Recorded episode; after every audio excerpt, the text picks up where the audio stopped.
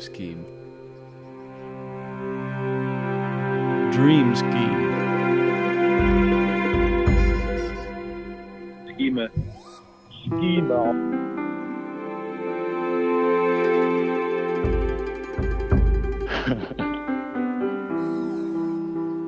Dream Scheme.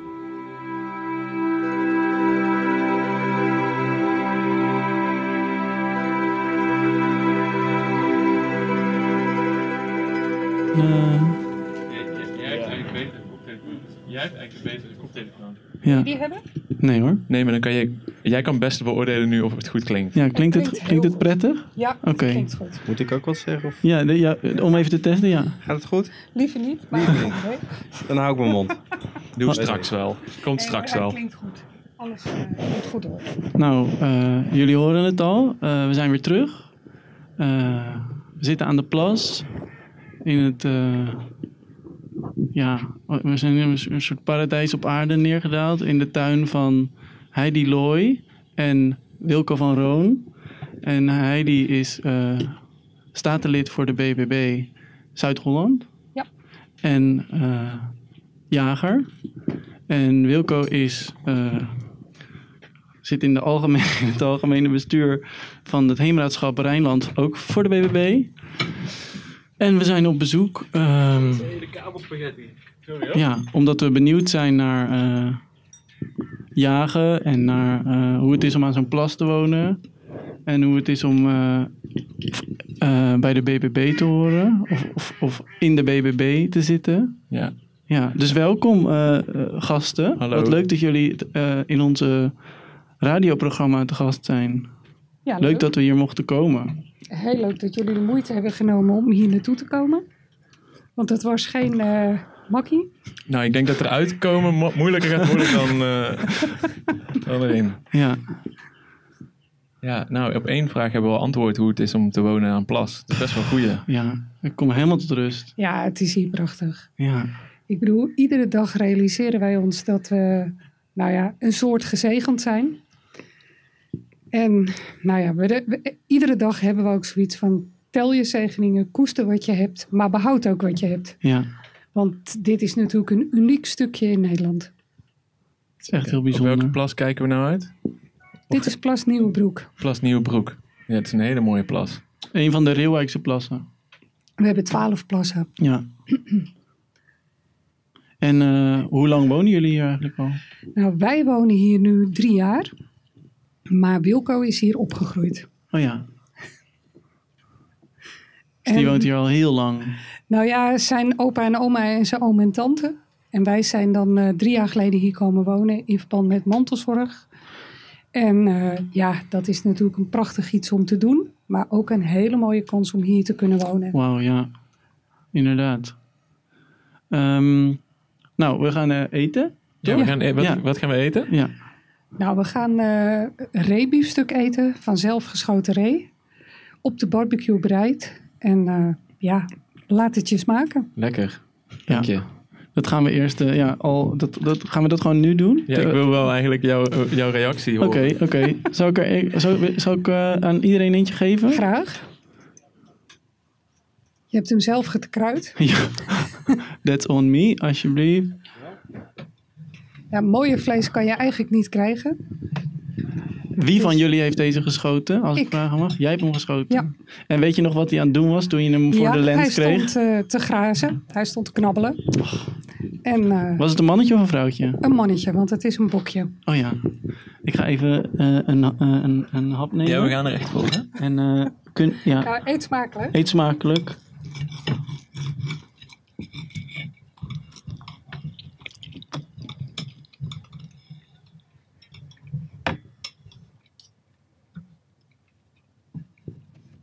Wauw. Je bent echt met je ogen dicht aan het proeven. Ja, hè? Ja, je proeft hier het meest ultieme stukje vlees. Hier, dit is echt van, geschoten, ontwijd en naar de slager.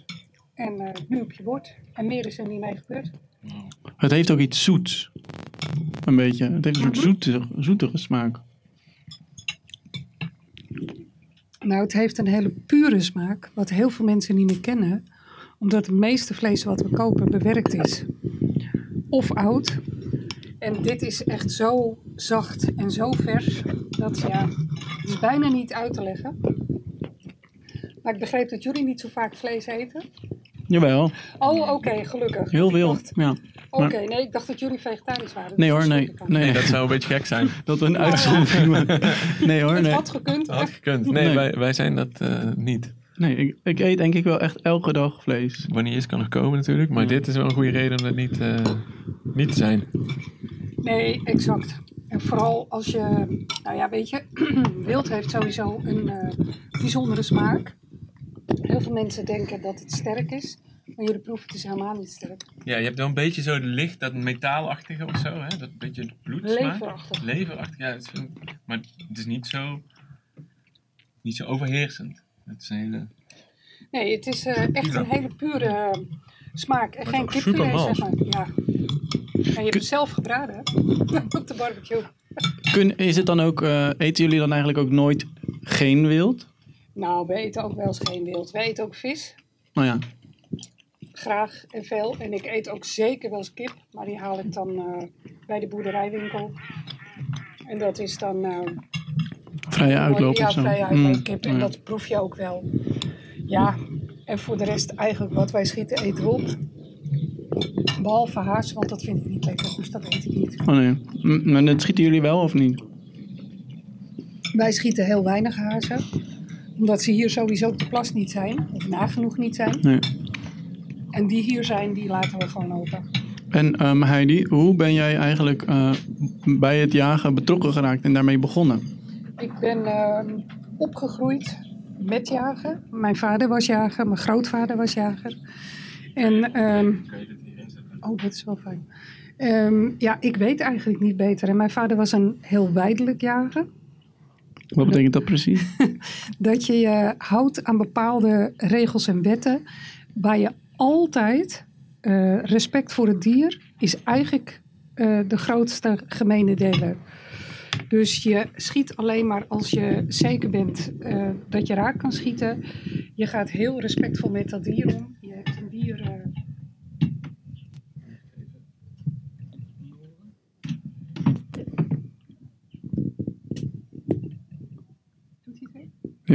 Kun jij iets zeggen? Ja, nou, in mijne doet het nog niet. Volgens mij doet hij het. Ja, oh, nu wel. Nu is hij er weer, ja precies. Ja. Je neemt, als je een dier hebt geschoten, met name ook een ree en varken en zo, dan neem je even het moment om te bedanken, het dier over te laten gaan. Respect voor het wild, je geeft hem een breuk. Over te laten gaan, dan bedoel je een soort van de ziel of zo van een dier? Ja, zoiets. Ja, want ik heb wel zelf het idee dat dat zeker is. En dan moet je even rust geven en even... Nou ja, dat laten gebeuren. En dan ga je over tot wat je moet doen. Ja, precies. En duurt zo'n jacht vaak eigenlijk lang? Dat kan je er zelf van maken. Kijk, Wilco die gaat hele nachten zitten. Dat doe ik niet. Ik ga, zolang ik het kan zien, zit ik. En, dus overdag? Er zijn bepaalde tijden voor. Hè. Overdag ga je niet op een ree, want een ree is dan niet te zien. Of 's morgens heel vroeg, of dat het donker wordt. Ja. En dat is dan meestal vanaf 8:00 komt hij tevoorschijn. Soms wel iets eerder. En is het dan, want dat merken we al aan jullie, maar is dat en je zegt van je vader was een weidelijke jager en jullie praten er echt met heel veel passie over. Is dat nu zo, dat jagers eigenlijk... passie hebben voor wat ze doen? Nou, dat zou eigenlijk wel zo moeten zijn in mijn beleving. En de meeste jagers die ik ken, hebben dat ook. En gaan ook zo met jagen en wild om. Want is jagen eigenlijk altijd een... ik weet niet of jullie het een sport vinden. Nee. Maar het is een soort van... ambacht. Was het dan vroeger zo dat de boeren die zelf het land hadden jaagden? Of was het ook een los... persoon die dan... Nee, de boeren deden het zelf. Maar de regel en wetgeving is nogal veranderd. En mijn opa deed het ook zelf. En ja, die had een boerderij. En ja, volgens mij ging dat eigenlijk altijd zo. En hier deed iedereen het eigenlijk ook in Reeuwijk van oudsher. Maar dat weet Wilco beter te vertellen. Op Reeuwijk dan ook van de naam van Ree. Ja, daar is een heel verhaal over te zeggen, maar... Oké, Nou, het re voor Reeuwijk, ik onderbreek even, het gaat niet over het re, terwijl in het wapen van Reeuwijk wel een re voorkomt. Maar een re gaat over een oude aanlegplaats. En dat heeft te maken met de turfwinning die hier plaatsvond. En er lagen dus schepen die naar onder andere Gouda gingen om die turven af te voeren. En waarschijnlijk is de naam Ree gewoon een lichtplaats geweest voor de schuiten die naar Gouda gingen. Bedankt. Ja. Precies. Ja, oh ja. Oké. Even weer pauze hoor, want dit vlees begint me echt steeds beter te smaken. Ja, lekker. Je weet, hoe verder je komt, hoe meer je ook proeft of zo. Ik zit echt alsof je palet eigenlijk wordt geïntroduceerd aan een soort nieuw systeem grond, of zo. Ja. Een beetje grond, je smaakpapillen worden, worden zeg maar, dat denk ik wel, dat het zo puur is. Nou, het is heel aardig smaak. Dat klinkt een beetje cliché om te zeggen, maar dat is het wel. Echt heel lekker. Ik ga het zo van mijn mes eten. Als een echte jager. Kan het zo mal zijn? Ja. Nou, jij denkt dat wij zo eten. Ja, rustende jager, ja precies. Ja, je hebt wel de jagersmes hier natuurlijk. Hoor. Mooi, dit zijn echt die, Nou ja, weet je, als je heel mooi vlees eet, moet je ook gewoon goede messen hebben. Dat is waar, moet je een mooi mesje hebben. Ja, want het is zonde om geen scherpe of goede messen te hebben. Sowieso als je kookt en dat soort dingen. Ook als je groenten en snijdt, moet je gewoon goede messen hebben. Dit is echt zo lekker. Ja, wow. We worden echt verwend hier, hè? We worden echt zo erg verwend. Food podcast. Ja. Ja, en... Maar konijn vind je niet lekker? Haas, sorry. Dat vind ik te sterk van smaak. En een haas heeft een hele specifieke smaak. Ik weet niet of jullie wel eens hazenpeper eten. Ja. Nee. Ja, ik vind dat te sterk. Ik vind dat gewoon echt niet lekker. Wat is hazenpeper? Dat zijn hele kleine stukjes. Ja, is gestoofde haas in wijn met alle kruiden en zo. Maar ik hou gewoon niet van die smaak. Nee. En waar jaagden jullie dan voordat jullie hier kwamen wonen? Ook al hier? Ja. Ja, ik jaag mijn hele leven al hier op de plassen. Mijn vader jaagde hier al en mijn opa jaagde hier al. Dus dit is al generatie op generatie dat wij hier jagen. En het is hier voornamelijk dus ook waterwild. Hè? Dus van oudsher eenden. Vroeger waren het ook meerkoeten die hier mochten bejaagd worden. En allerlei andere soorten eenden. Nu alleen nog maar de wilde eend. En wat erbij gekomen is vanwege de plaag die we hebben, zijn de ganzen. Ja. Dus het hoofdbestanddeel op dit moment wat er bejaagd wordt, zijn ganzen. En uiteindelijk is een gans ook een heel mooi stukje vlees. Toen wij hier aanreden zagen we ook echt, ik heb nog nooit zoveel ganzen gezien. Er vlogen in de lucht echt, een heel...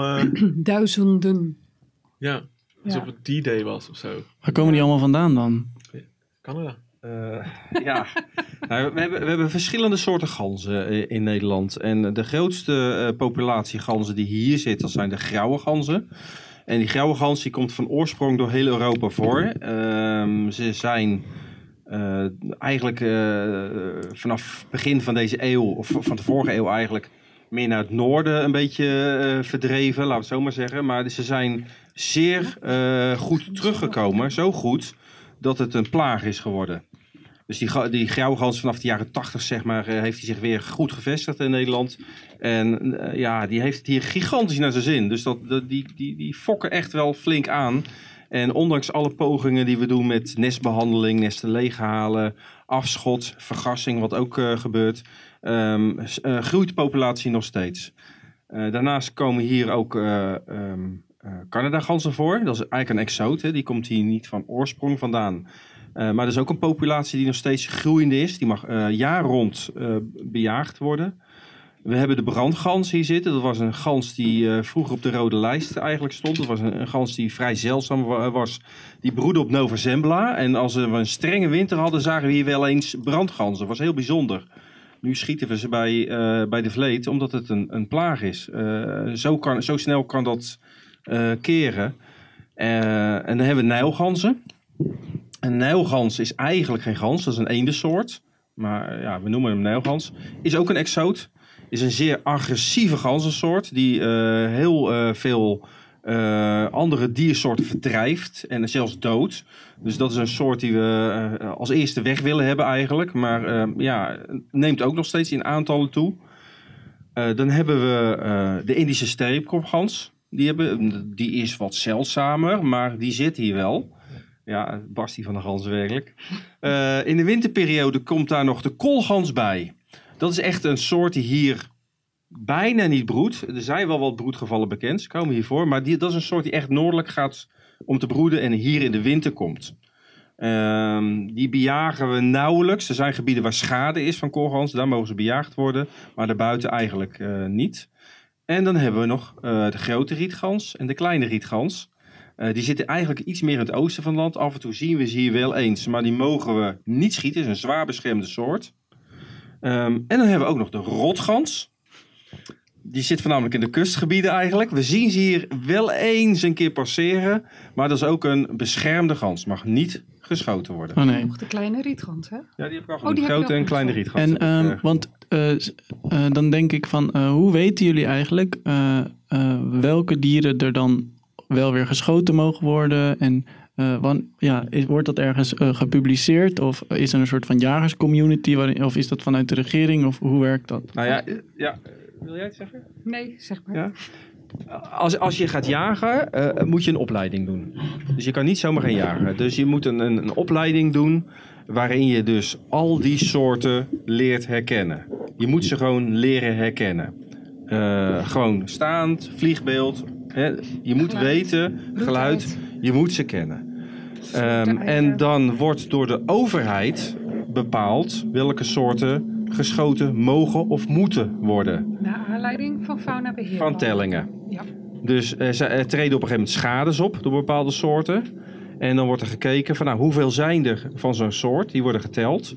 En dan wordt bepaald de overheid of een provincie van we hebben zoveel van deze soort. Hier moeten we wat mee. Wat gaan we ermee doen? En dan is het meestal, het antwoord is afschot. En dat krijgen jullie dan te horen via een website of via een soort... Nee, er zijn faunabeheerplannen. Die worden opgesteld door de faunabeheereenheid. Die valt onder de provincie. En daarin staat beschreven wat wij mogen en moeten doen.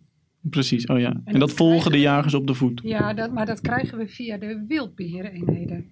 En die zijn weer via een bepaald gebied waar je dan onder valt. Wij zitten hier bij de wildbeheereenheid Reeuwijk en omstreken. Maar er zijn er... in Nederland veel van die wildbeheereenheden. En die voeren zeg maar het beleid uit. Heb je dan ook een soort quota dat je moet halen eigenlijk? Nee. Ja, dat niet zo'n soort van op een gegeven moment dat ik zeg, er moeten er zoveel weg. Nee. Nee. Dat heb je wel bijvoorbeeld bij grofwild, hè, bij reewild, herten en wilde zwijnen.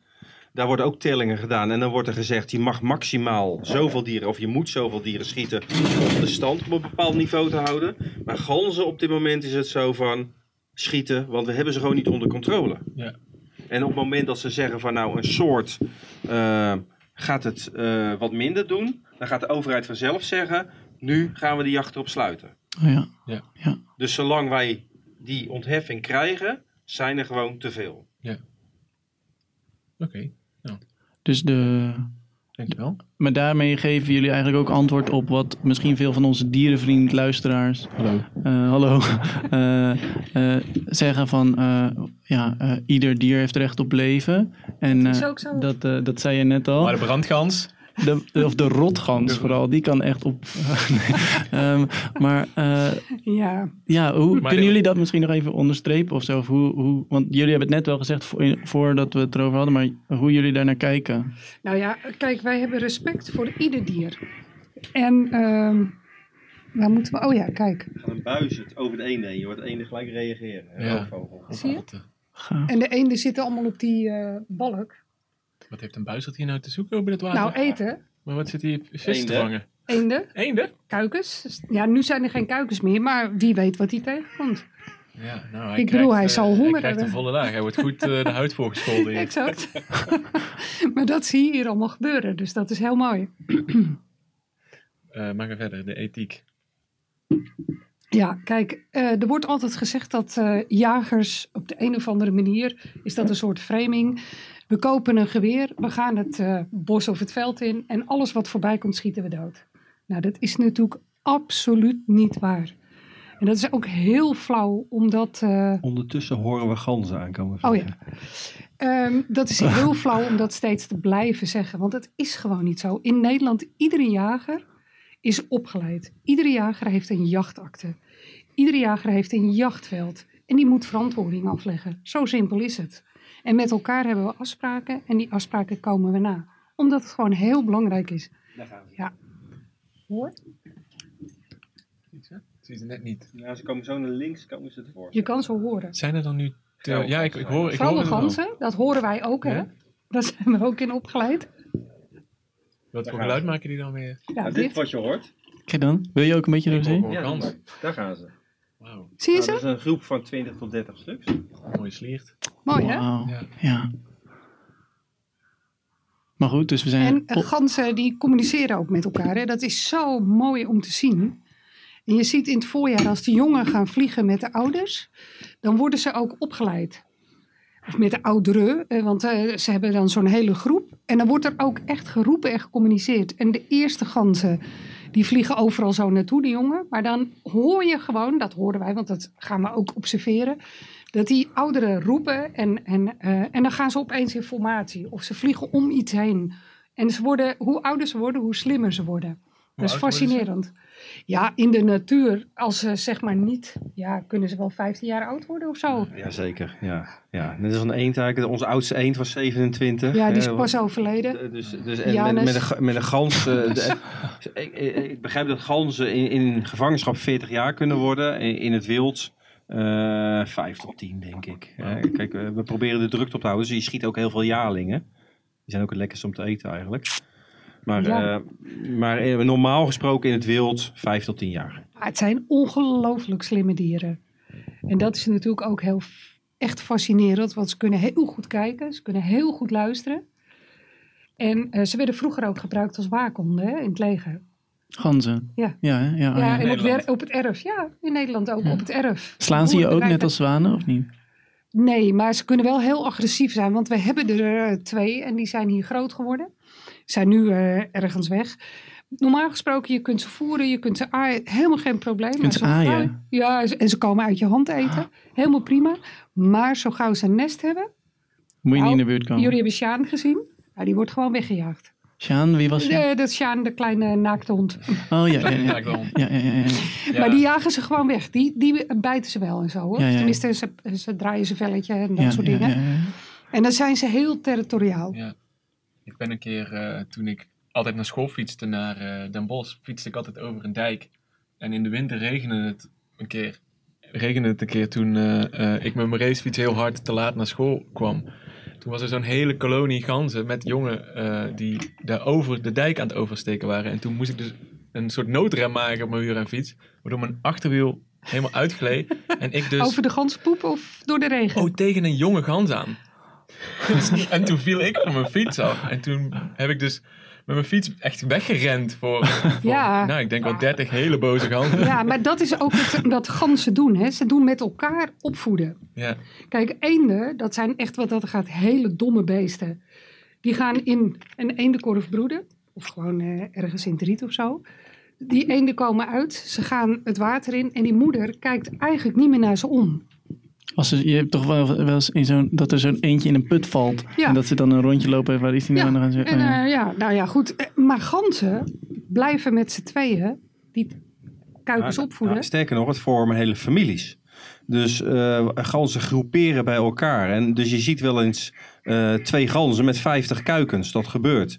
Maar dat zijn dan de kuikens van andere ganzen. Broers en zussen. En die zijn dan eventjes ergens aan het eten. En de rest let even op, zeg maar. En dat is het succes van die ganzen. Ja. Er is altijd bewaking bij de kuikens. Terwijl een eend, het vrouwtje alleen op de kuikens let. En het mannetje verdwijnt uit zicht. Zo weer naar een ander vrouwtje op zoek. Ja, of naar dat vrouwtje. En als ze dan niet beschikbaar is, dan verzuipt hij gewoon de kuikens. Oh, echt? Als het vrouwtje weg is, dan verzuipt de vader de kuikens? Nee, als het vrouwtje niet beschikbaar is. Als het te veel bij de kuikens blijft, dan gaan die mannetjes gewoon die kuikens verzuipen. Omdat nou wil ik ook aandacht. Ja. Oh ja. Ja, dat zei ik net al. Dat doen leeuwen en katten ook. Ja. Heel veel mensen weten dat niet. Maar ja, de wet van de natuur. Ja, mannetjes. Ja. Hè. Maar als ik even mag onderbreken. Ja. We hebben natuurlijk een heel lekker stukje ree gegeten. Maar ik zit naar een hele lekkere salade te kijken die jij gemaakt hebt. Ja. Dus mijn vraag is, mag ik die salade van jou gaan proeven? Zeker, ja. Ik ben heel benieuwd wat jullie ervan vinden. Het is een heel ouderwets recept uit een boek van salade bij wild. Wat ik in zo'n boekenkastje op straat heb gevonden. Oh, op zo'n... en het is aardappel met er zit ook uien, tomaat, kappertjes, anchovies. Ja, het klinkt een beetje gek eigenlijk, maar het is echt zo'n oud recept en het is echt een aardappelsalade. Nou, ik hoop dat jullie het lekker eieren vinden. Eieren toch ook? Wat zeg je? Eieren heb je er toch ook in? Eieren zitten er ook in, ja precies, eieren. Ja. Willen jullie dat ook eten? Ja, zeker. En, maar je was bezig over die ethiek van de jager. En ook over, je zei ook dat je vader een gewijde jager was. Of ja, een weidelijk jager. Een weidelijk jager. En zijn er dan ook jagers die dat helemaal niet zijn? En hoe word je dan bekeken door de community? Zwarte jagers. Nou ja, ik weet niet of het zwarte jagers zijn. Maar het zijn jagers die misschien een andere ethiek erop nahouden. En dat heb je natuurlijk met alles. Kijk, ieder jaar komen er minimaal 1000 cursisten bij. En niet iedereen heeft dezelfde ethiek als wij. En dat neem ik niemand ook kwalijk. Alleen wij zijn heel bewust van wat we doen. En nogmaals, ik vind het een ambacht. Ik heb het stokje van mijn vader overgenomen en hij weer van zijn vader. En dan vind ik echt dat je een taak hebt en dat het een ambacht is. Dat je heel zorgvuldig om moet gaan met wat je doet. En als het goed is, spreken wij elkaar als jagers er ook echt op aan.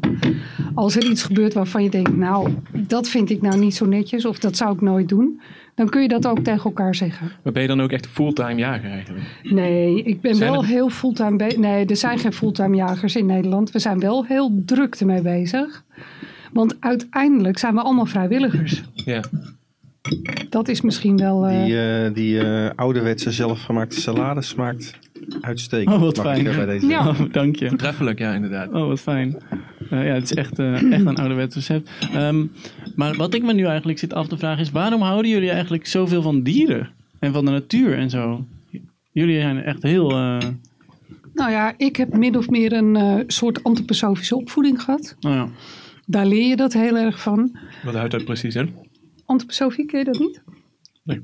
Nou ja, dat ben je van de vrije school. Ja, ja exact. Het is voor de kijkers thuis die dat ook niet weten. Nou ja, dat is eigenlijk heel erg veel respect voor de natuur, voor de medemens, voor alles wat groeit en bloeit. En je laat ook iedereen in zijn waarde en je doet het met elkaar. Dat is even heel kort antroposofie. En dat heeft verder niet mee te maken of je vegetarisch bent of veganistisch. Dat hoeft helemaal niet. Je moet gewoon respect hebben. En dat is eigenlijk de grootste en het belangrijkste onderdeel van antroposofie. Je kunt het zelf een beetje invullen. Je moet maar eens googlen op Rudolf Steiner. Ja. De grondlegger van antroposofie. Mm-hmm. En ja, als je zo bent opgegroeid en je ontwikkelt jezelf en je kijkt en je luistert naar. Jullie zien het nu zelf ook. Je komt tot rust. Je ziet van alles. Je geniet van alles. Alles is een beleving. Het eten, de vogels, de geur, de rust, de stilte. Ja, het is gewoon uniek. Ja. Tenminste, dat vind ik hoor. En ik heb het licht niet gezien. Nee, maar en dit ik moet wel zeggen dat ik wel meer tot rust kom sinds ik hier aan ben gekomen. De afgelopen dagen. Ik kom bij mijn urban hell. Wij krijgen mensen hier gewoon langs die niet weg willen. Ja. Die gaan hier zitten en die blijven zitten. En... Nee, geen klacht.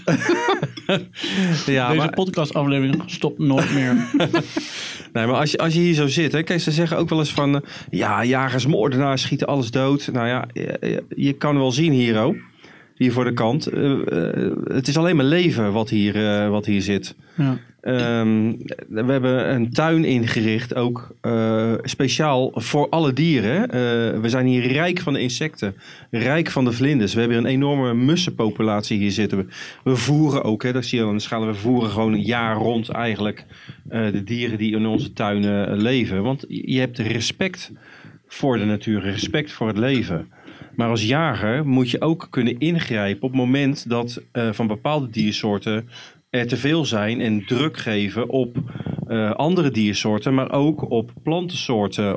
Wauw, twee reigers. Flinke reiger. Wat hier onder andere is gebeurd in de Reeuwijkse plassen, dat de rietkragen heel erg te lijden hebben gehad van ganzenverraad. En als rietkragen verdwijnen, gaat je waterkwaliteit achteruit. En dat hangt allemaal met elkaar samen. Dus om te zorgen dat die waterkwaliteit weer beter wordt, moet je weer meer riet krijgen. Je moet weer waterplanten krijgen. Maar dan moet je wel iets gaan doen aan je ganzenpopulatie. En daarmee zeggen wij niet, we gaan ze allemaal uitmoorden. Maar die populatie moet minder. Dus het moet behapbaar zijn dat de natuur een beetje in evenwicht gaat komen. En het evenwicht in de natuur met 18 miljoen mensen in een landje als een dopert is ver te zoeken. En dat betekent dat we gewoon hier en daar moeten ingrijpen. Is het dan eigenlijk zo dat een jager... Want je zei al van in een landje als Nederland, wat zo vol is en waarin alles eigenlijk door mensen is gemaakt. Is een jager dan eigenlijk een soort noodzakelijk kwaad, in de zin van dat het natuurlijk mooi zou zijn als het allemaal, ja, niet zoals in Nederland was, heel erg gepland en zo, maar dat het gewoon wild was, maar dat het in een land als Nederland gewoon nodig is? Nou ja, jagen als noodzakelijk kwaad. Kijk, de mens jaagt al vanaf zijn eerste bestaan. Hè? Want jagen was een vorm van in leven blijven. Het was een voedselvoorziening. Die vorm van voedselvoorziening is eigenlijk weggevallen. Alleen wij nu zeggen van, nou ja, weet je, als je dan toch moet jagen en beheren, benut dan in ieder geval dat voedsel. Laat dat niet verloren gaan. Kijk, in hele grote natuurgebieden kan je gewoon nog zeggen, ja, ik ga jagen om te overleven. Maar in Nederland is het jagen om te beheren. Ja. Iedere diersoort in Nederland beheer je tot een bepaald niveau. En dat we daarbij gebruik maken van het product vlees wat eruit komt, is dan gelijk een mooi product. Ja, precies. Ja, ik bedoel ook meer van, ik vraag me dan af hoe jullie naar Nederland kijken als land wat helemaal volgepland en helemaal volgebouwd is. En waar misschien dan eigenlijk te veel mensen in wonen of zo. Of hoe, zullen we die vraag eventjes onderbreken voor een klein fotomoment? Oké. Okay. Vraag even laten zinken. Ja. Even goede vragen. Ja. Nu is het nog mooi licht. Ja, ja. Oké. Okay. Ja, heel goed. De luisteraar moet heel even wachten. Ja, maar we knippen het er wel uit. Hey, mooie hoeden trouwens. Hele mooie hoeden. Zo. Ik weet zo'n hoed met zoveel... Met ja, zoveel van die dingen eraan zo mooi. Ja, die veel van die dingen. Dat heeft gewoon... Ik denk dat daar nu de mooiste achtergrond. We gaan het nog even zo over die hoed hebben dan. Ja. Dat is de hoed van mijn vader, hè. Dus nu heb je iets... Zat die kogel en die zwijn er ook op? Ja. Maar die zitten los. Ja. En dat bordje Waidmannsheil. En mogen we ook een buks vasthouden? Nee, oh, nee, dat mag niet. Nee, want dat is ook niet Sorry. Voor de PR natuurlijk. Nee, dat mag niet. Want jullie hebben geen jachtakte. Ja. Gaan wij die op of gaan jij die op? Nee, jullie. Als we naar een schietbaan zouden gaan, dan mag je hem vasthouden. Maar hier dan mag je Kan je ook eens doen, hè? Ja, mee naar een schietbaan. Dat is hartstikke leuk. Dat is echt wel een goed idee. Hier is jouw hoed. Een hele leuke podcast maken. Ja. Nou, ik mag niemand redden voor die lokale schieten. Ik mag even wat redden. Ja.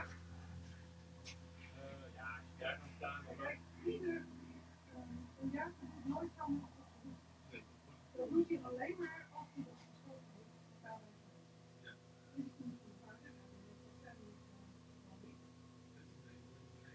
Ja.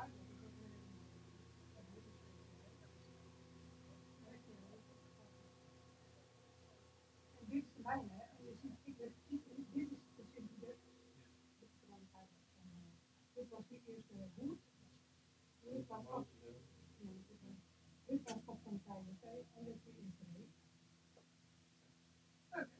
Maar waarom is dit dan een speciale reden? Het was ook waarschijnlijk een reden. Niet meer praten, maar...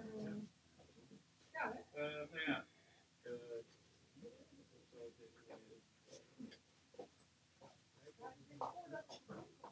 Ja, maar ik kan dat ook wel...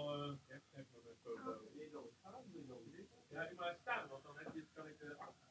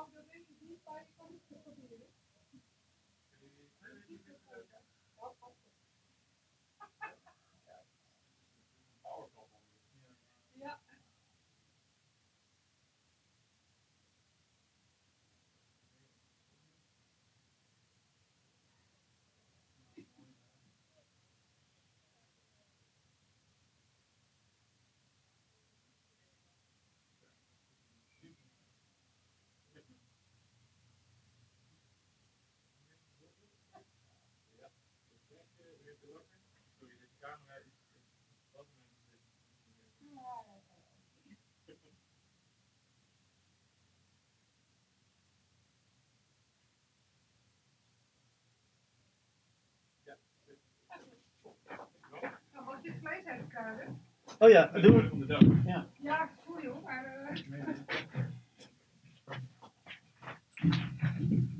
Nog meer kruiden, een beetje door kan wel. Ja, dat was goed zo. Is dat gebruikelijk eigenlijk dat je de spullen van de vader of opa erft? Nee. En de, ja, nou, is dat ik, voor mij persoonlijke... wel. Maar voor mij is het heel persoonlijk. En ik, wat ik net al zei, ik ben niet echt... Ik had toevallig net één klein stukje stugger reetvlees. Oh, dat is jammer. Dat ja, misschien, kijk, dit is waar ik mee schiet. Dat is de kogel. En dit is dan.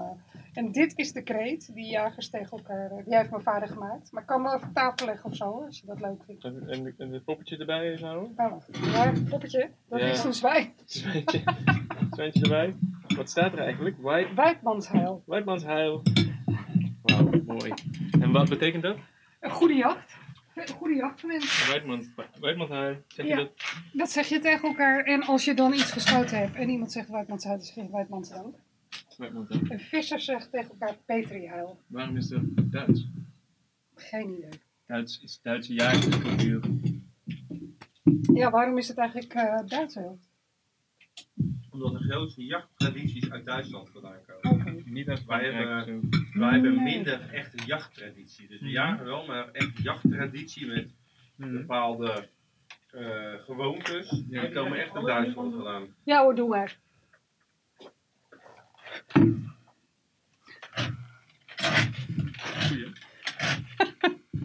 Dankjewel, we zijn er weer. Staat hij aan? Ja, staat aan. Ja. Waidmannsheil. Waidmannsdank. En er wordt nu op de barbecue weer het een en ander bereid. Ik kan het helemaal loslaten, zie ik. Ja, kan je dat nou... is het nou moeilijk te verpesten, dit vlees? Kan Jan-Dirk dit nog? Dat kan je heel... Nou, niet moeilijk te verpesten. Het is snel te verpesten. Snel Als je niet weet wat je doet... Ja. Dan wordt het taai, dan wordt het droog en dan is het heel erg smaakloos en dat is doodzonde. Wat is de grootste fout die mensen maken bij het bereiden van wild vlees? Geen geduld. Je moet echt geduld hebben, kamertemperatuur. En je moet weten welk vlees je hebt. Dus ja, dat klinkt heel stoer, maar... Weten welk bedoel je dan? Wat voor gedeelte of welk dier? Ja, of hoe het, want ik heb natuurlijk ook stoofvlees, niet hier, maar dat kan niet op de barbecue. Dat moet je echt stoven en daar moet je een mooi potje van maken enzovoort. Is dat bij meer, wat voor dieren kan je beter stoven? Alles, maar dat is het afsnijsel. Stukker. Dus we gebruiken, nee, maar dat zijn de kleine stukjes. Ja. En we gebruiken alles. Als we slachten, gebruiken we alles. Dus we maken de stukjes ervan en de biefstukken, de hazen... En alles wat verder, de achterbouten, hè, dus de poten. Ja. En die kan je ook heel lekker en mooi bereiden. Ja, het is allemaal... En van een orgaanvlees, kan je dat eten van wild? Ja, kan wel, maar ik doe het niet. Wij bewaren het voor de honden. Ja. En dat koken we dan of dat bakken we en dat krijgen ze. Maar ik hou niet van... Als ik even wegga, dan krijg ik een melding van een schaap die zich afzondert. Ik moet er even...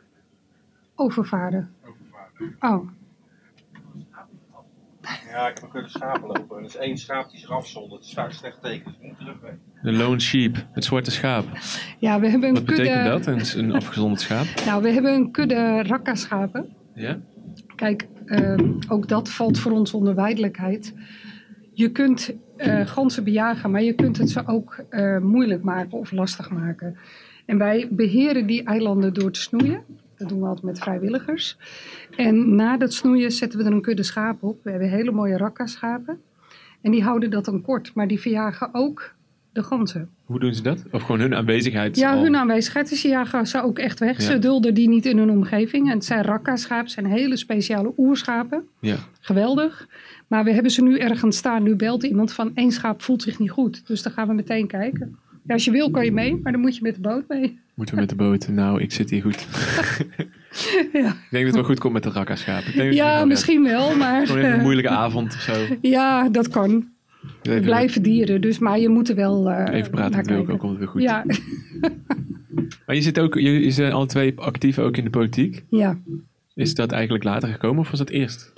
Dat is later gekomen, maar het een tikt het ander aan. Ja, we zijn allebei heel betrokken bij het gebied. En bij de natuur en bij de jacht. Eigenlijk zijn er heel weinig politieke partijen die zich willen uitspreken over de jacht. En de BBB was eigenlijk de enige partij die dat deed. Ja. Ik heb contact gezocht met Caroline een tijdje geleden over een ganzenprobleem.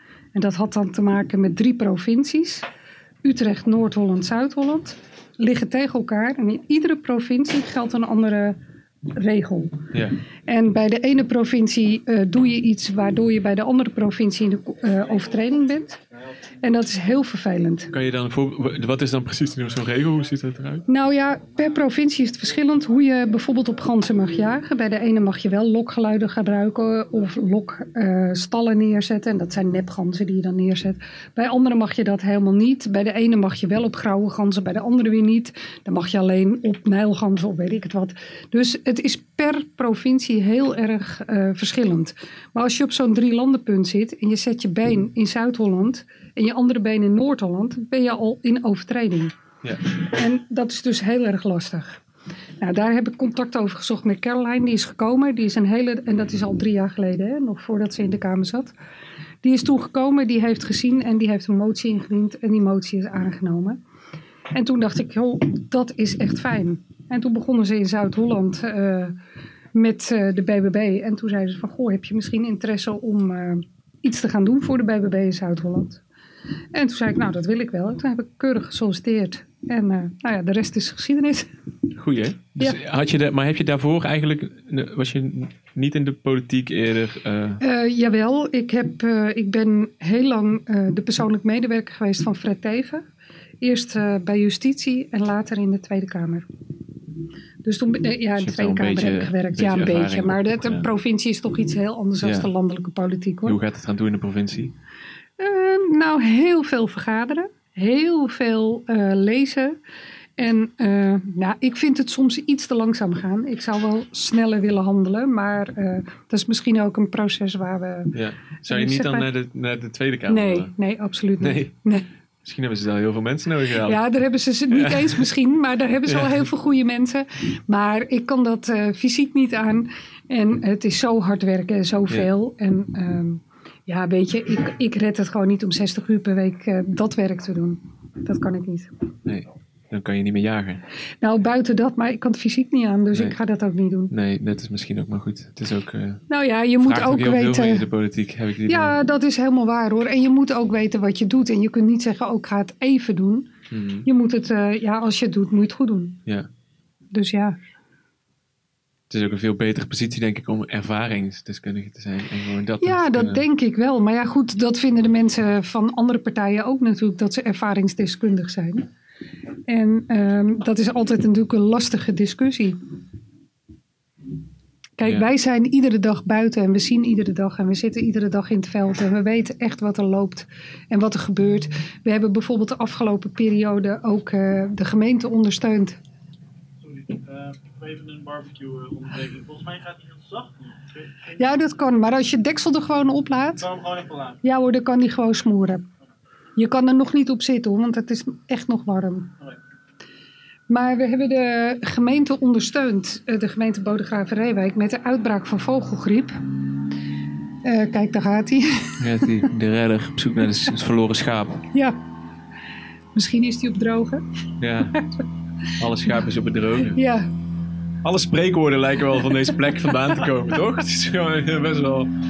Ja. Stille wateren. Heb je eigenlijk een politieke droom?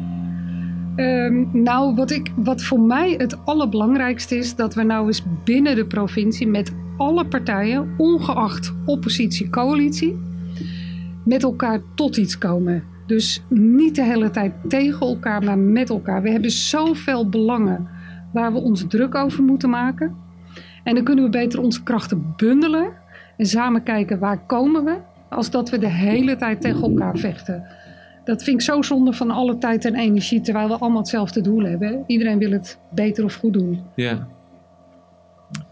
Het is wel vet, hoor, dat je ook in de politiek bent. Maar ik kan me wel voorstellen dat is gewoon jagen eigenlijk uiteindelijk toch wel... dat je daar rustiger van wordt in je hoofd dan...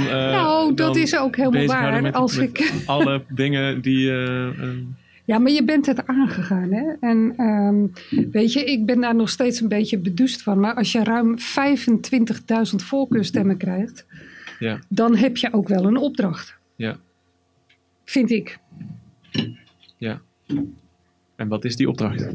Ja, dat mensen willen dat je iets doet waarvoor je staat. Ja. En dat is onder andere het behoud hier van de Reeuwijkse plassen. Ja. En dat gaat natuurlijk, ik heb een hele mooie portefeuille, hè, natuur en milieu en recreatie en water. En nou ja, dat valt allemaal heel mooi in elkaar. En mensen verwachten daar toch iets van. Ja.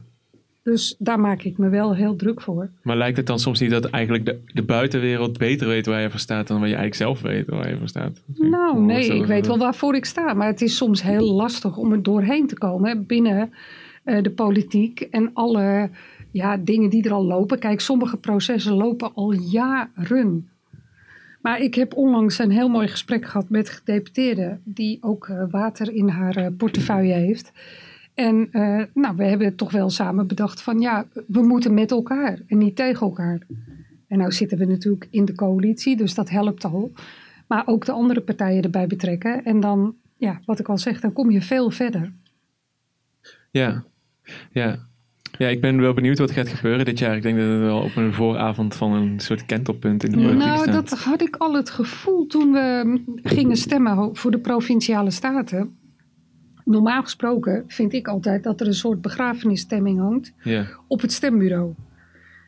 Weet je, er zitten altijd mensen die niet heel vrolijk zijn. Maar nu gingen wij stemmen hier in Reeuwijk. En eigenlijk was er een soort van, we gaan op schoolreisje. Er was echt een soort stemming, nou, dat hebben jullie misschien zelf ook wel meegemaakt, dat iedereen dacht, we gaan iets veranderen. En nou ja, in Nieuwkoop waren de stembiljetten op. Heel bijzonder. Ja, er kwamen zoveel mensen stemmen. Ja. En dan denk je, ja, daar ben ik toch wel onderdeel van. En dat kwam omdat de BBB... Omdat mensen weer naar het stembureau gingen. Ja. Ja, ik had gewoon zoveel zin om... Ik ging gewoon met glimlach gewoon nog een keer Mark Rutte invullen. Dat was de mooiste dag van mijn leven. We gaan voor de 5. Maar Mark Rutte voor de provincie? Nou, vind ik wel bijzonder. Ik vul het overal in. Ja. Als ik een blaadje krijg, anders schrijf je het gewoon bij, toch? Ja. Maar Heidi, hoe kijk je dan eigenlijk naar... want de BBB is... toch ook de partij van het stikstofprobleem, toch? Of zo? Of dat, nou, wij zijn niet het probleem. Nee, maar ik bedoel... Wij proberen dat op een andere manier te benaderen. Ja, precies. Maar ik denk, in mijn omgeving zijn er best veel mensen die denken dat dat ook veel te maken heeft met boerenbedrijven die niet over de kop willen gaan. En, nou, weet je, ik denk zelf, of wij denken, maar laat ik het even voor mezelf zeggen, dat met innovatie... En met natuurlijk verloop dat je al heel ver komt. En Nederland is het beste innovatieland met alles. Hè? Dat weten jullie ook. Dat hoef ik niet uit te leggen. En er zijn zoveel mooie systemen om bepaalde dingen te doen. Maar de stikstof komt niet alleen van de boerenbedrijven. Ik bedoel, we zitten vlakbij de Rotterdamse haven. We zitten vlakbij Schiphol. Nou, ik heb in de buurt van Schiphol gewoond. Iedere dag je kozijnen afvegen, want er ligt gewoon een laag drap op. Wat dacht je van Tata Steel? Enzovoort, enzovoort. Ik vind het een beetje raar om het bij de boeren neer te leggen. En dan denk ik ook van jongens, we moeten iedere dag eten. Laten we even ons gezonde verstand gebruiken. Oh ja. Ja, dat klinkt eigenlijk heel logisch als je het mij vraagt. Wij zijn heel makkelijk om te praten. Wij waaien met elke wind mee. Nee, dat moet je zeker niet doen. Op tv, was laatst, ik kijk nooit tv, maar ik was bij mijn ouders en ik zit de tv aan. Dan zag ik, volgens mij was het op 1 of zo. En dan was het iemand van Schiphol, want ging het ook over het Schiphol. Daar waren je collega's ook aanwezig. Maar ik vond het heel grappig dat gesprek over Schiphol vooral over geluidsoverlast ging. Nou, alleen over geluidsoverlast. Dan denk ik van waarom benoemt niemand... Er is volgens mij veel meer aan de hand. Nee. En ik denk als we met z'n allen daar nou eens serieus naar kijken. Met z'n allen kijken naar oplossingen. En ja, die ligt echt niet alleen bij de boeren. En ik heb ook op Schiphol gewerkt. Hè? Daar zat ik met een bepaald... iedere dag ruik je gewoon kerosine. En niet een beetje, maar heel veel. Ja. En ja, ik kan me niet voorstellen dat het gezond is voor de mensen. Maar ik begrijp ook, economie is ervan afhankelijk. Hè? Als je ziet wat er iedere dag wordt ingevlogen. Ja. Vergeet ook heel veel mensen. Hè? Het gaat niet alleen om vakantie. Hè? Als morgen Schiphol niks meer doet, dan zijn over een week de winkels leeg. Om maar iets te noemen. Ja, maar dan hebben we onze eigen boeren nog. Nee, die moeten toch ook weg? dan vervangen we Schiphol. Dus het wordt gebakken lucht. Ja. Ja. En hoe kijk je dan naar de boerenprotesten? Nou, daar ben ik geen voorstander van. Kijk, ik begrijp ook, wat moet je doen? Hoe word je nou gehoord? Ik begrijp de frustratie. Ja. Ik begrijp ook de woede. Ik begrijp het verdriet. En weet je, er is... Ja, ik vind boeren zo ongelooflijk sterke groep mensen. Ik heb niet zo lang geleden in Gorinchem gestaan op een beurs. Daar was ik nog nooit geweest, maar daar stonden we ook met de BBB. En dat is de mechanisatie veehoudersbeurs of zo. Zoveel jonge mensen, zoveel hoop, zoveel kracht en gezinnen die daar lopen. En dan denk ik, ja, ook loonwerkers. Hè? Want het zijn niet alleen de boeren, maar het is gewoon echt een hele bedrijfstak die eraan vasthangt. En dat zijn wel mensen die zo ongelooflijk hard werken, maar ook heel veel verstand hebben van de natuur. En ja, we moeten veranderen, maar dat moeten we met elkaar doen. Ja. We kunnen niet blijven denken van het is zoals het was. En we zijn natuurlijk in 50 jaar heel veel veranderd. Nou ja, dan moeten we terug veranderen. Maar daar hangt veel meer aan vast. Ook de banken, alle dingen die bedacht zijn en alle regels en wetgeving. Ja, het is niet zo eenvoudig. Nee. En hoe werkt het dan met boeren die bijvoorbeeld willen veranderen naar dat wordt biologisch? Of, Maar het moet ook wel betaalbaar zijn. Hè? Ja, dat is een probleem toch? Ja, ik bedoel, ik las vanmorgen iemand die zei van... als we nu beginnen met voedselbossen... ieder voedselbos 1 hectare voedt 6 tot 8 mensen. Nou, hartstikke leuk. Vind ik een heel mooi idee hoor, maar... Ik weet niet of jullie wel eens een bruine boon hebben opgekweekt. Dat deden wij vroeger op school. Gelden, maar ja, goed. Gelden. Nou ja, wij hadden op school, tweede klas of zo. Dat heet nu niet meer zo, groep 4.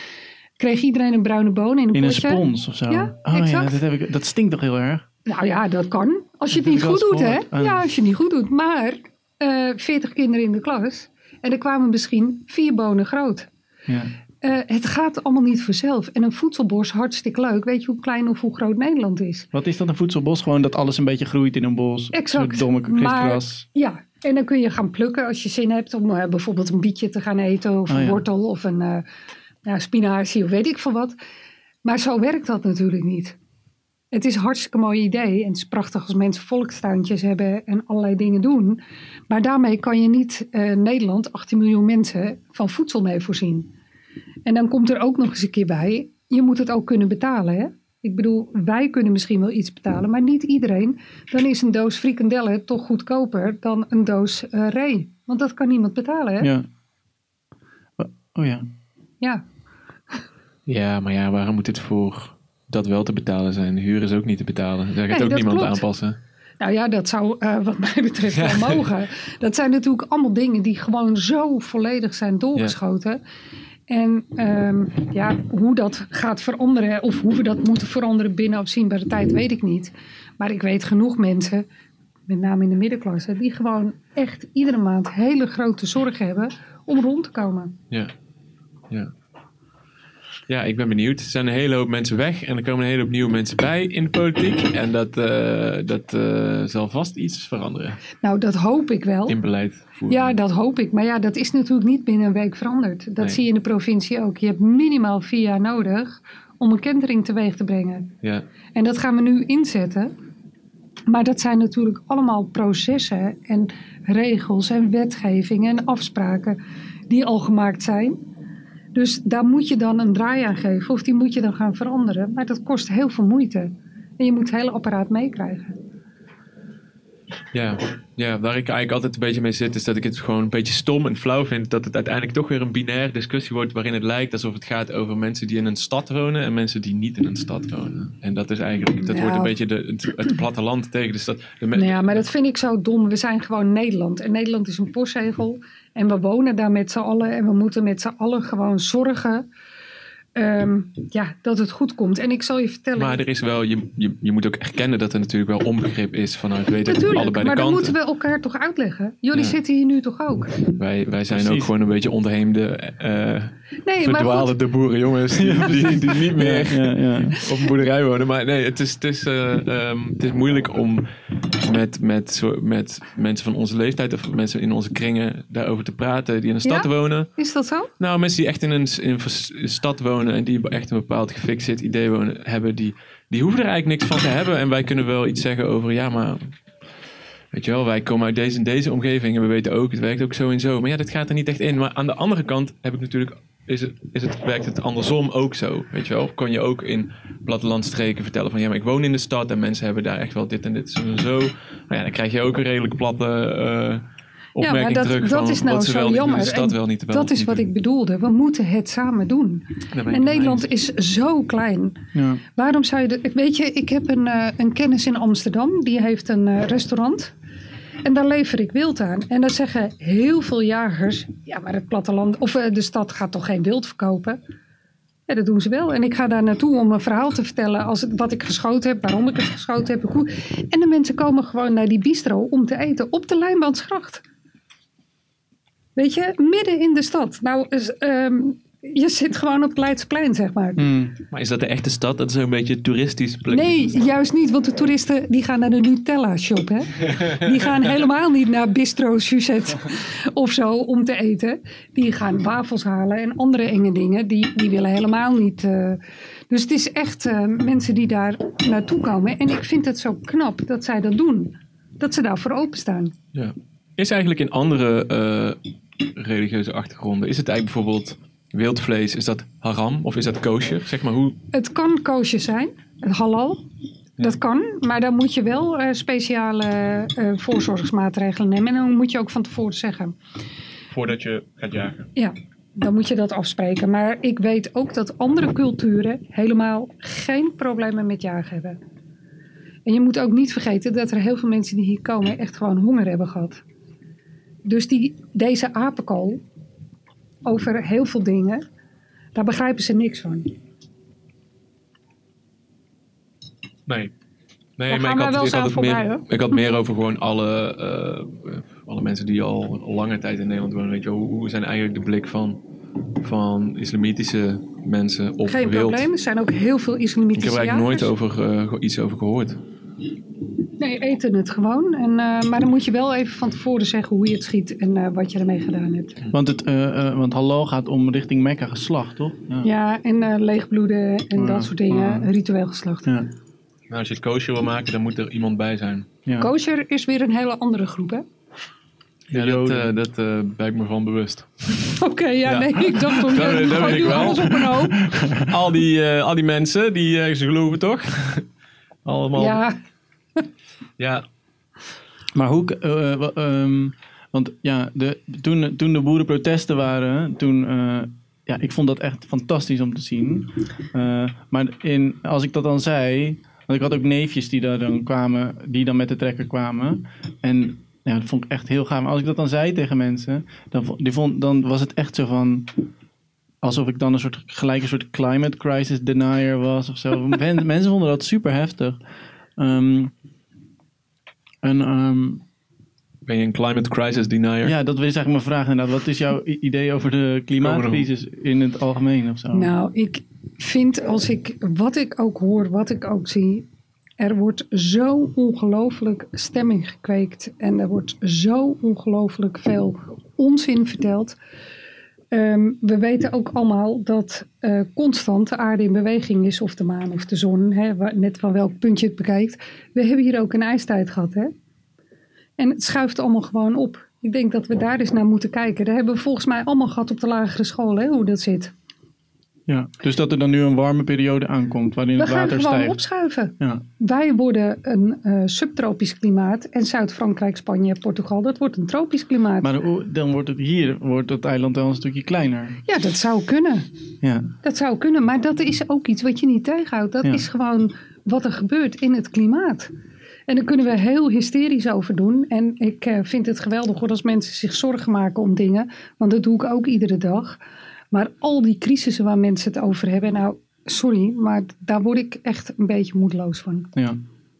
En dat we met elkaar op moeten letten wat we doen, hè, dat ben ik met iedereen eens. En als ik dan hoor die kobaltmijnen en weet ik het allemaal, dat ze de zeebodem willen gaan afschrapen en dat ze weer nog meer windmolens willen neerzetten, dan denk ik, ja, volgens mij is dat ook niet de oplossing. Maar er zit wel iets tussen. Mm-hmm. Vergelijk je nou de kobaltmijnen met de windmolens trouwens? Nou, bijna wel, want het een hangt toch wel echt met het ander samen, hoor. Ja, ik vind het nogal vergaande vergelijking eigenlijk, maar kan je dat uitleggen? Nou ja, weet je wat de windmolens voor uitstoot hebben? Hoe ze gemaakt worden, hoe ze straks gerecycled worden? Niet dus. Nou, vertel het maar. Ik weet, worden die ook door kinderen gemaakt in een... Nou, misschien wel de grondstof. Ik weet niet of die door kinderen gemaakt worden, maar ze kunnen niet gerecycled worden. En dat vind ik een heel zorgelijk iets. En het is ook een subsidiemodel, hè? Het is prachtig dat ze er zijn, maar we moeten ook even heel goed nadenken wat we doen. Al die beesten die de drift raken. Ik weet niet of je het ook volgt, hoor, met orka's, dolfijnen, zeedieren. Die raken allemaal op drift. Waarom? Omdat wij het verstoren. Ik was onlangs in Duitsland, stond ik onder zo'n ding, midden in het bos. Dan denk je, ja, waarom staat die er? Ik word er helemaal gek van. Maakt dat heel veel lawaai? De boer krijgt geld, toch? Ja, of de gemeente, of wie dan ook. Dus de boer verpakt weer het geld. Nou, kan, maar ik weet niet of die grond van de boer was. Er is sinds dit jaar ook aan de kust, zie ik echt veel meer... verschrikkelijk. Ik zag het vandaag nog, ik was even op het strand en dan voor Scheveningen staat het helemaal vol. Ja. En dan, als je dan links en naar rechts kijkt, dus naar de hoek van Holland en naar Katwijk, daar is het helemaal leeg. Ja, maar ik kwam heel vaak op Urk. Mijn oma heeft op Urk gewoond. Als je daar nu komt, je schrik je dood. Daar ben je in het IJsselmeer. Helemaal vol. Echt vol. Ja. Ja, ik vind dat allemaal heel erg zorgelijk. Met name omdat het ook... Je vindt ze niet mooi ook? Nou, dat mooie... Kijk, ik bedoel, toen vroeger de molens werden gebouwd... Omdat we die nodig hadden, zeiden de mensen dat ook. Dat weet ik. Ja. Alleen, dat is allemaal van gebiedseigen materiaal gemaakt. En als je die in de fik steekt, is die weg. Ja, precies. Ja. Maar dat is met windmolens niet zo. En weet je wat ze uitstoten? Aan rotzooi. Want de BBB, dat las ik. Maar ik weet niet of dat nog steeds zo is. Maar ik las het partijprogramma voor ik denk de Provinciale Statenverkiezingen van... de afgelopen Provinciale Statenverkiezingen. Dat de BBB meer heil ziet in kernenergie. Ja, sorry, er zijn muggen, hè? Ja, nee, geeft niks. Er wordt een beetje geprikt, maar het voelt juist wel lekker zomer. Ja, daar zien we ook veel meer heil in. Dat is veel schoner, het is veel overzichtelijker. En wij zijn natuurlijk, ja, misschien, ik zeg al wij, maar opgegroeid dat kernenergie heel schadelijk is. Maar daar is natuurlijk ook heel veel in geïnnoveerd. Ja, en, de recyclen is ook een hekelpunt. In principe, maar... Ja, nou, ik heb begrepen Er is een nieuwe boodschap in Den Haag op die ondergrondse kliko's, toch? Die ondergrondse kliko... hoe noem je die dingen? Ja, kliko's, die vuilcontainers. Ja, die vuilcontainers. Ja, en plastic werd gescheiden en daar staat nu een nieuwe grote boodschap op van... Vanaf nu mag al het plastic in de kliko. Ja, maar en dan wordt het gewoon daarna meegenomen. Ja, maar luister. Maar dat was al zo, toch? Ja, kijk... Dit is nou precies wat er gebeurt. Mag ik nog één van dit nemen? Ja, natuurlijk. Neem wat je wilt. Is zo lekker. Dit is nou wat er gebeurt. Hè? Ik heb met mijn vader in het verleden een groene recycling en een plastic recycling gehad. Plastic zou je wel kunnen recyclen als je één soort hebt. Maar als je nou een gemiddeld waterflesje neemt. Nou, nu gaan ze worden ze hergebruikt als het goed is. Maar daar zitten 3 verschillende soorten plastics op. Hoe krijgen we dat uit elkaar? En wij doen dan keurig een flesje erin. Maar iemand die Chinees heeft gehaald en heeft gegeten... en zijn Chinese bakken in die zak gooit... denk je dat die het schoonmaakt? Nee, natuurlijk niet. Dan kan je toch nooit recyclen? Nee ik denk ook dat echt een hele kleinzerige manier is... van die problemen te... Het idee is natuurlijk hartstikke mooi. Je zou het willen. Een gemiddelde auto heeft 20 verschillende soorten plastic of kunststof in zijn auto. Ja. Gaat er maar uithalen. Wie betaalt dat? Ja. Dat gaat dus gewoon niet. En dan kun je beter beginnen bij het begin. Ik ben nog van de tijd. Oh, jij gaat ook. Jij gaat uit, dus ik moet eventjes nu jouw batterij. Als we naar de groenteboer gingen, dan werd de andijvie in de krant. Eén seconde, je microfoon is uitgevallen. Maar ik hoorde Heidi nog wel. Ja, ik ook hoor. Ja. Oh, nu doet hij het weer. Hoor je Heidi niet? Nee. Ja, maar hoor je mij wel? Moet je even aan je stekkertje... Nee, maar... Hoor je mij wel? Nee, ook niet. Nee, ja, dan is het jouw koptelefoon, want ik hoor Heidi wel. Ja. Zo, ik word geprikt hier. Goed. Ja, ik zal komen allemaal van het water natuurlijk. Ja. Hoor je nu niet? Nee, werk je... Jij... Ik hoor jullie alle drie. Alles werkt nog. Okay. Jij ook? Ja, ik hoor jullie prima. Nou dan doe de koptelefoon het gewoon niet. Nee. Dan ga ik gewoon weer zo. Maar ik ben nog uit de tijd dat als ik naar de groenteboer ging... dan werd de andijvie in de krant van gisteren verpakt. De melkboer kwam aan de deur. Mijn moeder spoelde de flessen uit. En we krijgen de volgende dag weer nieuwe flessen.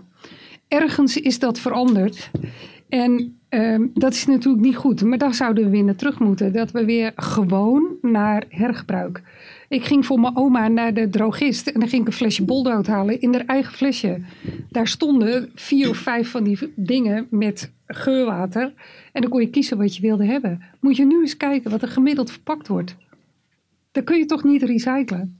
Ja, en het stomme eraan is dat het eigenlijk weer terugverkocht wordt aan de burger. Want die heeft het gedaan, want die moet recyclen en die gaat niet goed om met zijn afval. Terwijl het in principe... Het probleem is dat het veroorzaakt is door mensen. Mensen hebben die keuze gewoon gemaakt. En die verantwoording wil niemand daarvoor afleggen eigenlijk. Nee, exact. Dus moet iedereen... Sorry, dat snap ik niet. Het wordt aan de burger terugverkocht? Ja, want iedereen is bezig met zijn dingetjes recyclen. En zijn individuen die gewoon dat op zich nemen. En denken van... Terwijl het is... Maar je zegt nee, dat is veroorzaakt door individuen. Nee, door de overheid. Partijen, door de grote industrie. Ja, maar de overheid bepaalt. Die zegt van, je mag het niet meer loskopen. Andijvie moet verpakt worden. Dan is het natuurlijk belachelijk dat Albert Heijn partjes mandarijn verkoopt. Ja, partjes. Weet je, dat kan iedereen zelf doen. Maar het wordt verkocht.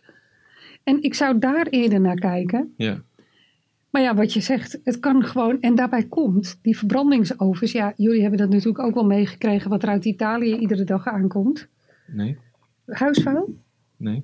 Oh was toen dat een tijdje geleden... Nou, toen dat is iedere dag. Oh ja, ik ben er nooit. Nee, maar iedere dag wordt er huisvuil vanuit Italië en Duitsland aangevoerd... om hier de ovens brandend te houden. Oh ja. Wij hebben niet voldoende... En je moet ook een bepaalde fractie hebben... in die ovens, want het mag niet te heet worden. Ja.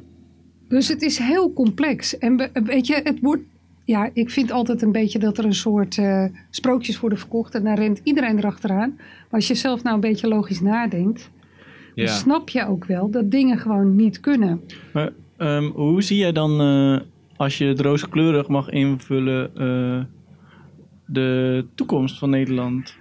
En als zeg maar, met de aankomende verkiezingen... misschien wordt BBB wel weer heel groot... of misschien wordt Omtzigt groot en BBB ook groot. Of... Ja, nou ja, dat zal allemaal uitwijzen. Maar ik denk dat we gewoon veel meer weer terug moeten... naar een soort gezond verstand. En dan zegt iedereen, wat is gezond verstand? Nou, dat je oplet als je oversteekt. Dat je kijkt of er geen verkeer aankomt.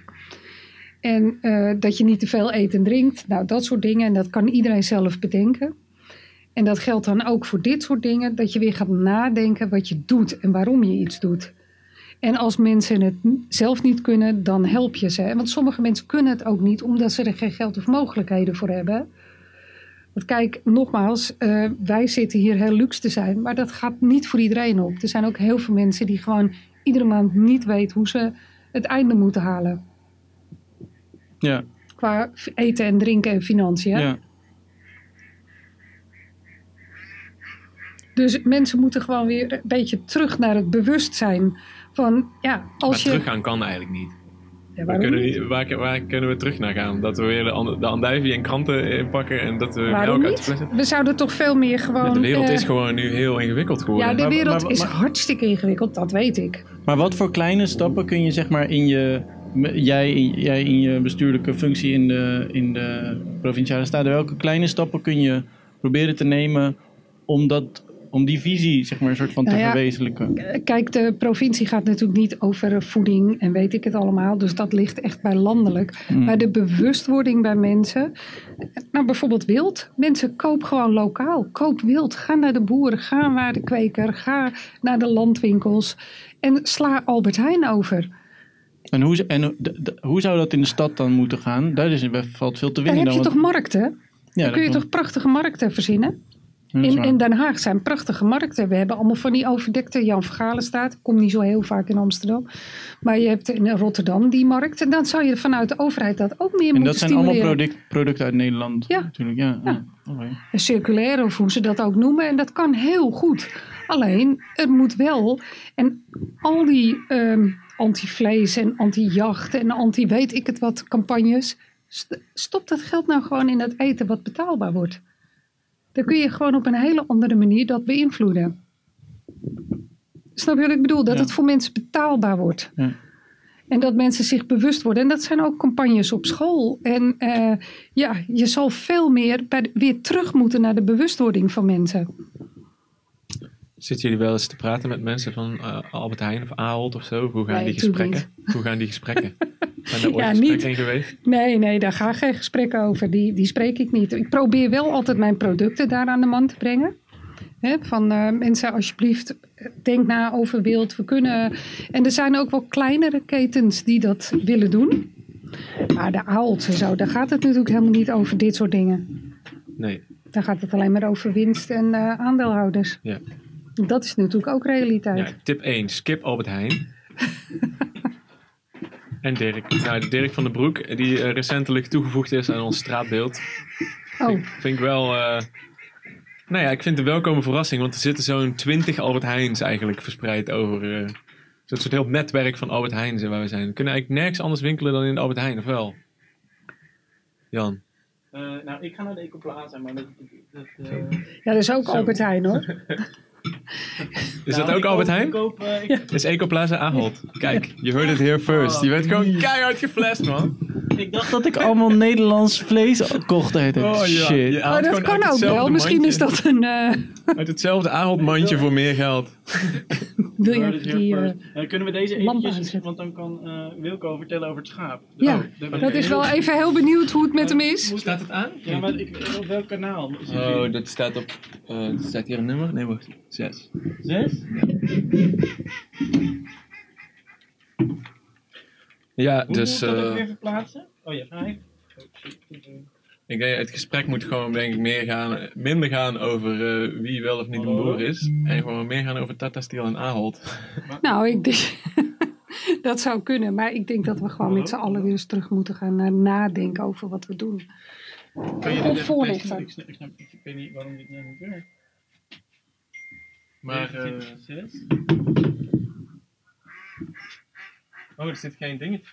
Huh? Ja, hier. Maar deze staat ook op 6. Staat die dan ook nog op 6? Misschien moet je die aan. Die staat op 1. Hallo? En staat dit wel aan dan? Ik wil zo graag het verhaal horen. Misschien eventjes een lampje op dat. Kom maar aan, hoor. Ik ben ook heel bezig. Wat is dit en joh? Deze zou hier aan verbonden moeten zijn. Ja, dit zou... Hallo. Hey, wat is dat? Nu gaat het opeens goed. Nu zit hier Wilco, hij doet het. Dank je. En deze doet het ook nog. Nou, je was even snel weg met de praam. Wat was dat eigenlijk voor boot? Het is een aluminium platbodem. Oh ja. Was even weg, want ik kreeg... Oh, nu is die weer niet te horen. Anders sorry hoor. Deze eventjes. Ja, neem anders even die van Tommy, want het is geen porum. Ja. Hallo. Deze is echt aan het... Ja, ik was even weg, want ik kreeg een appje van mensen aan de andere kant van de plas... waar een gedeelte van onze kudde rakka schapen lopen. Dat één schaap, toevallig het zwarte schaap van de familie... zich afzonderde van de kudde. En ik zeg altijd van, als jullie wat zien aan schapen... en zeker als ze zich afzonderen, meld het me. Want dan is er vaak iets aan de hand. Dus ik ben er meteen heen gegaan. En inderdaad, hij zonderde zich af... Ik heb zo gauw niet iets gezien wat acuut is. Hè, want je kan rond deze tijd miases hebben bij schapen. Dat zijn de maden, dan worden ze levend opgevreten. Maar daar heb ik ze tegen behandeld. Dus die kans is niet zo groot. En dat heeft hij dus ook niet.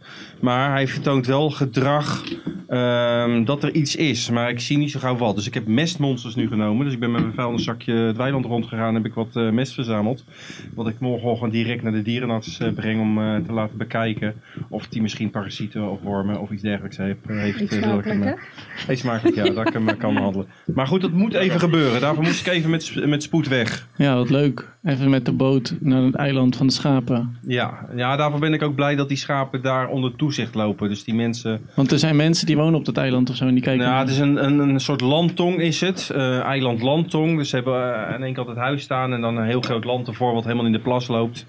En daar lopen de schapen. Maar dat is precies zoals wij dat graag willen. Dat we die schapen hoppen naar eilanden. Dat doen we ook met de boot. En dat mensen betrokken zijn en ook weten waarom we dingen doen. En dan bellen mensen spontaan van zet ze even hier neer. Of kunnen ze even komen. En ja, mensen zijn hier ook in het dorp heel erg betrokken bij de schapen en wat wij doen. Ja. Want dat houdt ook verband met jou. Ik weet niet of jullie dat ook samen doen, maar jouw stichting Heidi, Natuurlijk Heidi. Ja. Was je ook al mee bezig voordat je bij de BBB ging? Ja. Ja, precies. Ja. Gaaf zeg. Ik heb een hele andere vraag nog over de geweren. Gewoon omdat vlees is zo lekker. Wil je nu eentje noemen? Het vlees, ja, ik heb net al zo'n hele tweede lap opgegeten. Mag nog hoor. Zo lekker. Het staat. Maar ik ben zo benieuwd... Ahold, je weet niet wat de ganzen die je nu hoort op de achtergrond zijn Canadese ganzen. Daar kan je het verschil tussen horen. Dat hoor je aan het geluid wat ze maken. Oh ja. Het is zo lekker. Ja, ik ga ook nog meer nemen. Wil je ook nog? Jij hebt nog maar één stuk gehad. Als er nog is, misschien nog wel een stukje. Maar als jij het zelf nog wil, eet vooral. Eerlijk zullen we alles delen, Wilco. Heidi, wil jij nog de helft? Nee, dank je. Ik heb nog, dus neem gerust. Maar, want jullie zeiden al dat jullie met kogels en met hagel schieten. Maar ik ben zo benieuwd van wat voor geweren jullie dan hebben. We hoeven ze niet te zien, want dat is ingewikkeld. Maar misschien kunnen jullie het een beetje uitleggen. Ja. Waar bestaat de uitrusting zo'n beetje uit? Nou ja, ik jaag met geweren van mijn vader. En dat zijn hagelgeweren en een kogelgeweer. En de hagelgeweren, dat is een speciaal kaliber, klein kaliber. En dat zijn speciale lopen, die zitten naast elkaar. Dubbelloops? Ja, het zijn jachtgeweren met hagel is bijna altijd dubbelloops. Maar Wilco niet, die heeft een moderne uitvoering. Ik heb natuurlijk een enkelloops semi-automaat. Maar daar hou ik niet van. Ik ben gewoon heel ouderwets en heel traditioneel. En ik vind het heel mooi om met de geweren van mijn vader te schieten. Maar een kogelbuk schiet ik ook met die van mijn vader. En dat is een 308. En hoe ziet dat dan uit? Heeft dat dan ook een vizier? Of schiet je met dat dingetje op het eind van de loop? Nee, bij de ene heb ik een kijker en bij de andere heb ik een korrel. Een korrel? Wat betekent dat precies? Zo'n mooi puntje. Ja. Hagelgeweer schiet je eigenlijk een soort keepkorrel. Dus je kijkt over je loop heen. Je schoudert, je kijkt over je loop heen. Je ziet dus... Je hebt toch dit altijd, zo'n 2 en 1 of zo? Nou, nee. Dat kan je dus als open vizier op een kogelbux hebben, wat jij bedoelt. Maar bij een hagelgeweer kijk je over de bies. En de bies, als je een dubbelloops naast elkaar hebt, dan zit er een bies tussen. En aan het eind heb je dan een kleine korrel. En dat moet in één lijn zijn met je oog. En daarmee volg je dus de gans die je wilt schieten. Dus je pikt hem op, je volgt hem en je moet hem dus iets voorgeven in verband met de snelheid van het hagel. Ja, dus je moet hem iets voor laten gaan of je moet zelf iets doen? Je moet zelf iets voorgeven, dus je moet zelf... Zeg maar, het ligt een beetje aan hoe hard ze vliegen, maar ongeveer een halve meter voor de gans schieten.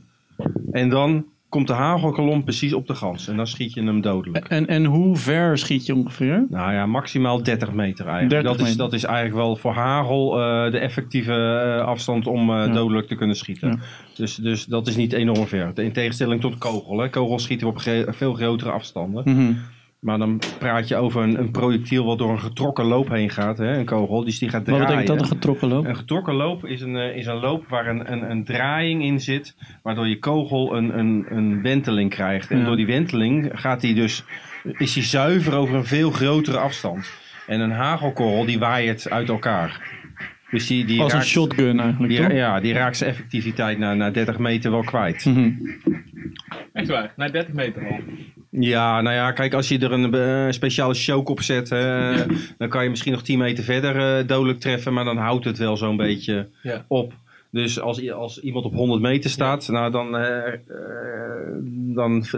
kan je hem eigenlijk niet raken, laten we het zo maar zeggen. Staat hij er daarna nog steeds? Ja, dan staat hij daarna nog steeds. Maar je hebt ook wel eens, jullie schieten ook op vogels met kogels, dus met gewoon één... Nou, in feite schiet je vogels niet met een kogel, dus vogels schiet je met hagel. Met de uitzondering dat je ganzen, omdat ze beheerd worden als schadelijk wild, mag je dus op het land met een kogel schieten. Als ze niet vliegen dus. Als ze niet vliegen. Maar ja, goed. Het wordt gedaan. Ja, effectief. Je schiet één gans. Ja. Ja. En daar houdt het dan wel een beetje mee op. Dus het is meer om te verjagen dat je een klap hebt. Er ligt één gans en de rest vliegt weg. Maar met hagel kan je effectief meer ganzen schieten. Hoeveel ganzen zou je dan in één keer... Nou ja, kijk, als je een dubbelloops geweer hebt, kan je 2 ganzen schieten. En heb je een semi-automaat waar 3 patronen in gaan, kan je er 3 schieten. Maar die hagel die kan ook andere ganzen raken, toch? Nou, in principe niet. Okay, dus als jij gewoon een goed weidelijk jager bent, komen we weer op weidelijk. Dan pik je 1 gans uit een groep, als dat een groep is, hè, die je goed kan raken. En dan ga je niet schieten op, oh, er komt een klusgans aan, we doen er een schot doorheen. Ja. Zo jaag je niet. Ja. Je schiet altijd op één individu. Ja. Wat zei je? Dat je denkt, ik raak er vast wel alleen als ik nu gewoon... Ja, maar dat is geen jager. Dan ben je gewoon geen jager. Dan ben ik gek. Dan ben ik gewoon gek. Ja. Want heb je eigenlijk ook nog steeds stropers? Het barst van de stropers. Ja. Ja, en hier stopt dan dus de aflevering. Dat heeft te maken met dat het de SD-kaart vol was. Dus, nou, sorry.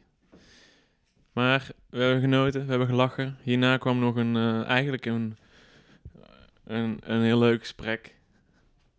Wat wel iets meer pittig was. Over wat we vonden van... wat Wilco en Heidi vonden van kunst en cultuur. En subsidie. Dat was heel gaande. Maar... Ik ben bang dat jullie dat moeten missen. En ik laat het over aan de luisteraars om in te vullen hoe dat is gegaan. Ja. Volgende keer gewoon grotere SD-kaart meenemen, denk ik. En bedankt voor het luisteren. En tot de volgende keer.